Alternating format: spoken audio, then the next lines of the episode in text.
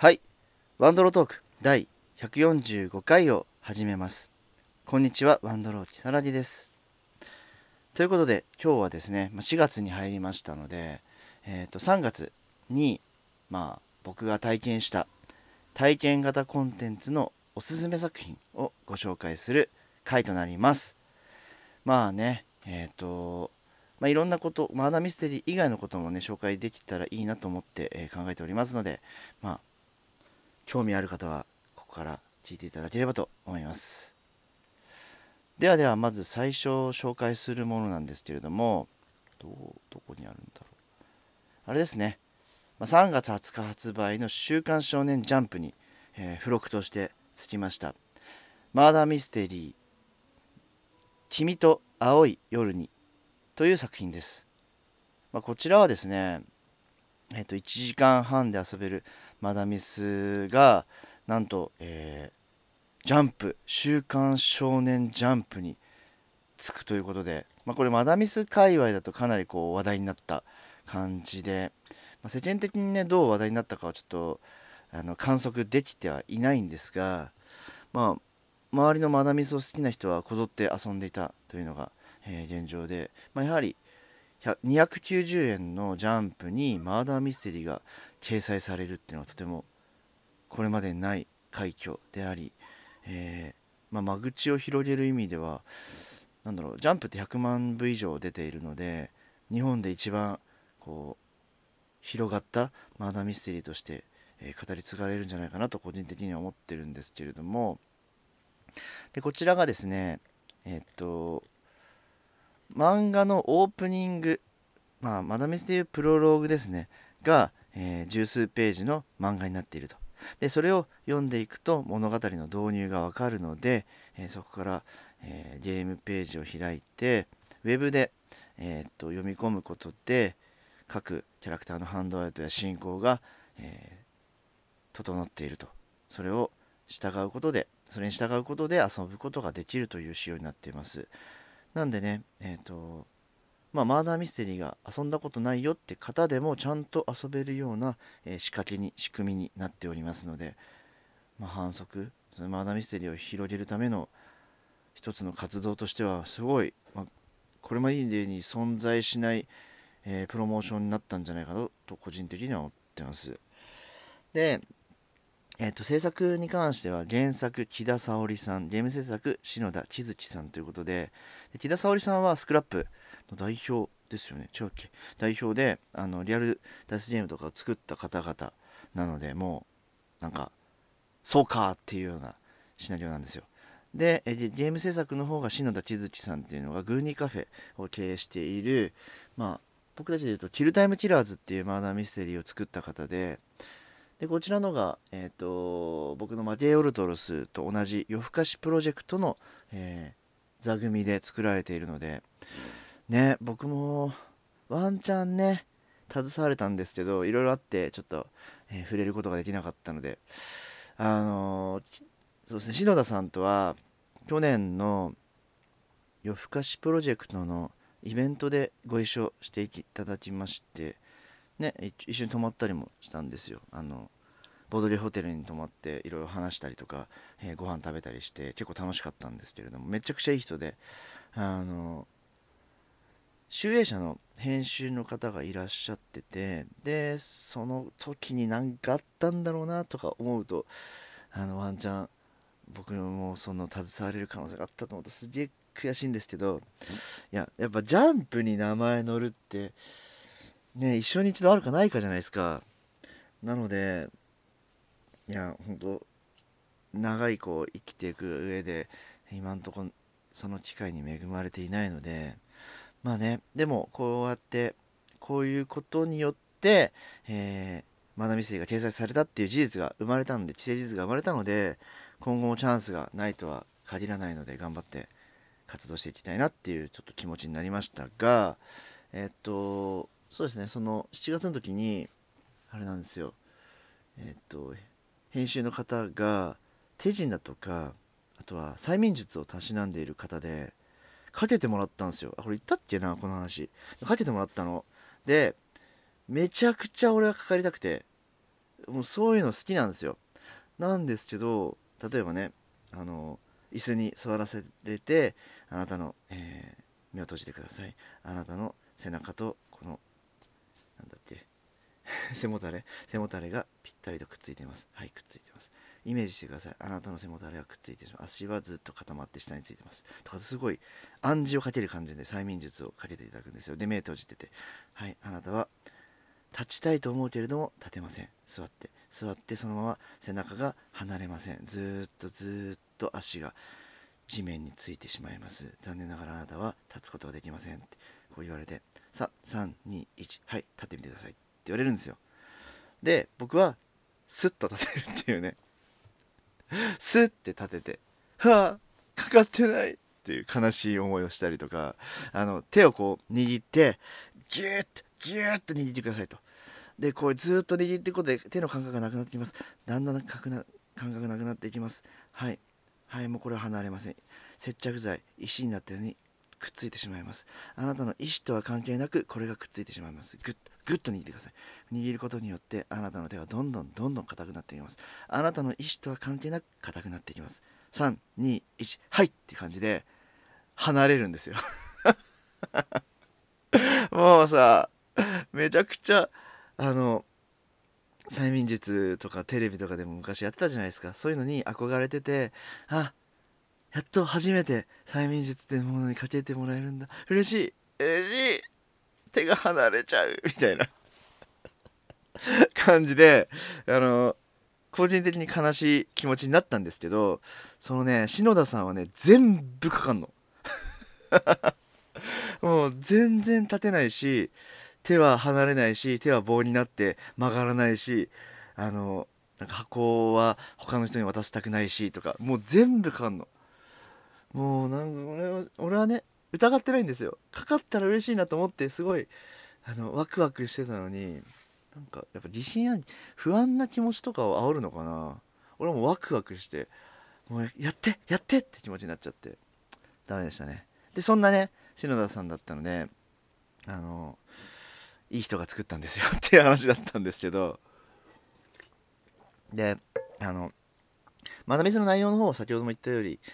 最初の方、初めて遊ぶ方が、遊べるような仕掛けになっていたりとか、あとはスクラップの木田さんが、担当しているので、まあ、謎解き的な要素というか、仕掛けっていうのもちゃんと入っていて、全体設計とかを含めて、いい仕上がり、おまけにしてはもったいない仕上がり、名作っていうような内容でした。でね、やっぱ学びとしてはあれですかね、その演出力、最近僕もその、スクラップさんの、謎解きリアル脱出ゲームは参加してるんですけれども、やはり謎やパズルっていうのはあって当たり前で、それに至るその物語になぜ、その謎を解くのか、解いた結果何が起きるのか、そして全体の謎を解くことによって物語はどう好転していくのかっていう設計が本当に上手で、マダミスもそうなんですけど、終わりよければ全てよしではないんですが、終わりに向かっていくような道筋でなぜそうやっていくか、そしてそうすることによって、自分たちが予想できないような展開が描かれて、しかもそれが気持ちよいものになるのかみたいなことの演出術っていうんですかね、演出方式を、まざまざと体験させていただいたなっていうところですごい良かったです。もちろん謎解き慣れ、まだミス慣れにしてる方であれば方の方が、ちょっとねですよねっていうところはあるんですけど、そういったところをね目をつぶって、体験して遊んでいただければ、ご満足いただける内容だったんじゃないかなと個人的には思ってます。すごいね、やっぱり物語の遊び方というよりも遊ばせ方にすごい、丁寧に作られてるなっていうマナミステリーだったので、3月20日の、16号かな、週刊少年ジャンプ、今本誌とかは多分手に入んないかもしれないんですけど、多分電子書籍で買えば読めると思うので、ご興味ある方はぜひ4人集めて遊んでみてはどうでしょうかっていう感じですかね。で、じゃあ続いて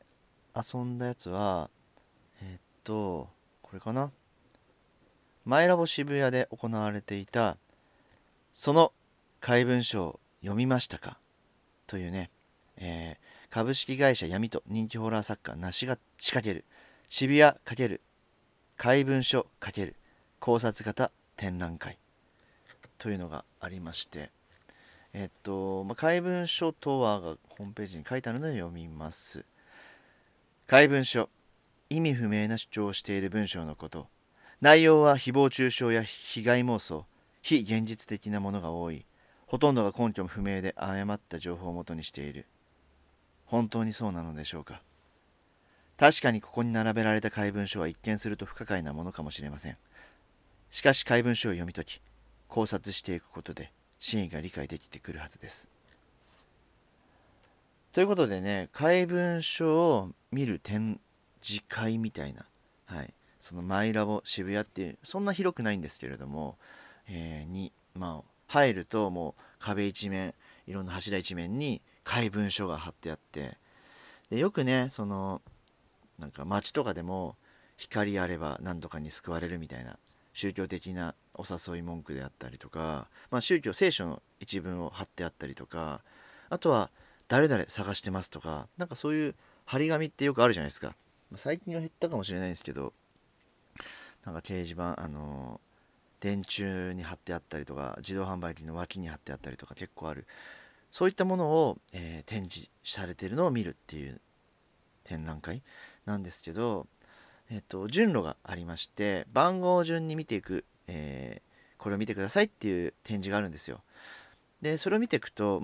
つまりそれを見ろってことはもうストーリー性ができていて物語が作られてるんだなっていうのは、メタ的な、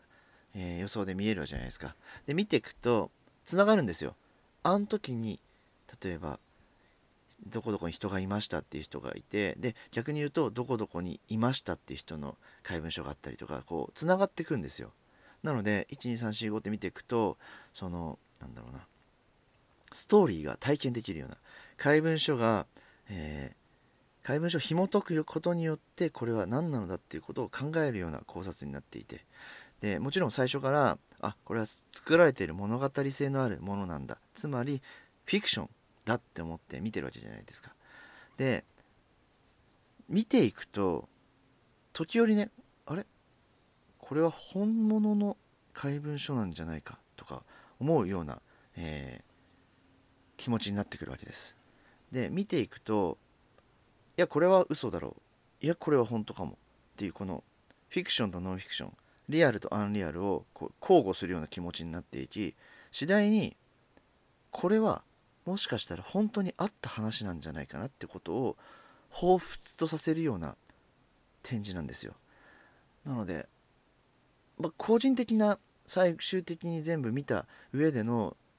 見解としては、あの展示に関しては存在すると思います、実際。見てない人にはこれネタバレちょっとしづらいので言わないんですけれども、そういった気持ちになれる展示会でした。でグッズとか面白くて、ガチャで怪文書を変えたりとか、自分でね自作して怪文書を作るよっていう、ワークショップがあったりとか、すごいこう手が込んでいて、でなんかあれなんですよね、初日が400分待ちぐらいになったらしいんですよ、入場するのに。なので、事前にバズったっていうのもあるんですけれども、逆にその何百分待ちっていうのがまた噂が噂を呼んでって形で、かなりこう盛り上がりていましたね。なんだろうな、事前にそうやって盛り上がるワードなのかなっていう、そのプロモーション的な意味での知見は感じましたね。で僕はちょっとその制作している人間と知り合いだったのでご招待いただきまして、ちょっとちらっと参加させていただいたんですが、非常になんか興味深いというか、あのスペースでこれだけの満足度を得られる。で入場料が500円ということで、お手頃ワンコインで行けるっていうのも含めて、すごいものを見させていただいたなと思いました。なのでね、これちょっともう見れないんですよ。4月2日までだったので今やってないので、続編があるのかリバイバルがあるのか分かんないんですけれども、まあ、だいぶ大成功したことなので、体験できる都市伝説としてね、今後もいろんなことやってくれるといいなと。成功してほしいですね、知り合いなんで。で、この怪文書を見ましたかがあれなんですよね、なんだっけ、なしさん、ホラー作家のなしさんって方が作っておりまして、テレビ番組のこのテープ持ってないですかっていう番組が、去年ぐらいに放送されて、ちょっと SNS 上で話題になったんですけど、見てない方見れるのかな今。あれもね、非常になんか不可解、不愉快な、番組だったので、すごい挑戦的だなって思いました。まあこれはもう見てもらうしかないですね。見てもらって、これ何だったのかっていうのを考えるような番組なので、すごいいいなと思いますっていうね感じで、今日ご紹介したかったのはこの2つなんですよこの2つをご紹介して、あとはね、いろいろやってはいるんですけれども、でもちょっと待ちよ。そういえば館長さんか、館長さんの新作テストプレイしたんですよ、川口正史さん、ディアシピールトリックスターの、川口正史さんの新作、これおすすめでございます。インビジブルメモリーっていう作品なんですけれども、まあ館長さんがね、クソゲーだから来てくれと、北橋さんクソゲーだから遊んでくださいよって言ったんで、クソゲーならやりますって言ってクソゲーなら文句言えるしやりますよっつって、テストプレイ行ったんですよ。で、いやクソゲーではないじゃんと思ってだいぶ前衛的な遊ばせ方もあるんですけれども、情報量も含めて結構いろいろこう考えることがまずありつつ、物語のなんだろうな、ゾワゾワ感っていうのがすごいあるので、まあ記憶がないところから始まって、いろいろ記憶を集めていく、そして全容がかかるみたいな仕組みになってるんですけれども、まあね、こういうの作るんだっていうのをちょっと館長のすげえなと思いました。で、まあ、館長さんの作品はどうこう関係なく、その、まあ、ネガティブというか、自分でね、館長さん嫌われ者だって自分で言ってるから、館長さんの作品遊びたいって方が減っちゃってると僕は思ってて、まあ別にいいんですけど、館長さんは館長さんで、人となりがどうあれ ゲームを作って遊ばす立場にあるんでいいかもしれないんですけれども、そのせいで遊ぶ人減っちゃうのはもったいないなと僕は思っててね、過激派なんで原理主義過激派なんで、まあ全然面と向かって木更津さん2人を作ってるから敵だよねってすごい言ってくるんで、いや2人用マダミスって言ってるんで別じゃないですかっていう返答もしてるし、はい、なんですけど、そういう意味ではその新作だって言ってもこう話題にあんまりされない環境になってしまってるなっていうのはすごいもったいないなと思うんですよ。で、今回インビジブルメモリーは、結構押せる、最近遊んだ中でも押せる作品なのでやっていただきたいなって思います。マーダーミステリーです、はい、まあでもこれはこれ以上言えないかなはい、そんな感じで3月いろいろ遊ばせていただきました。楽しかったです。まあ、こうやってね喋っておりますが、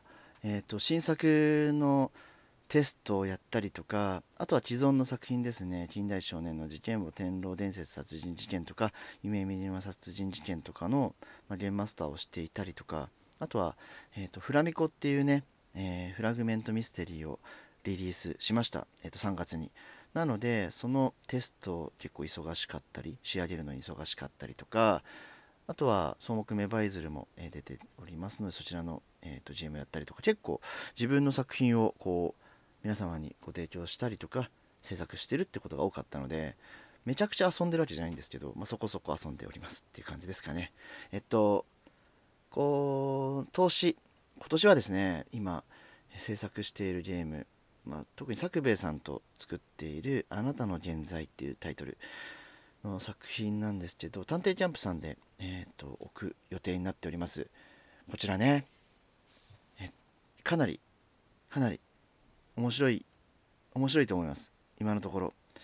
はい、こう6人用のマーダーミステリーを考えておりまして、1部2部分かれてるんですよ。で結構作兵衛さんと分担していろいろ作って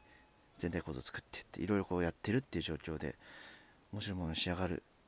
予感しかないです。予感だけですけど、はい、頑張って進めていきますので、ちょっとね、お待ちいただければと思います。他にもねシナリオを、作ってるものがあるので、周遊マダミスとか、オリジナルの、マダミスっぽい何かとか、あとは今 IP ものの執筆も始めたりしてます、一つで。プロモーションじゃね、プレゼンしてるものがいくつかあって、年内ね 3,4 本新作お届けできるんじゃないかなと思ってます。マダミスじゃない何か体験型コンテンツも含めていろいろ作っておりますので、ちょっとお待ちいただければと思いますので、今日はこれくらいにしようかなと思います。ではまた次回。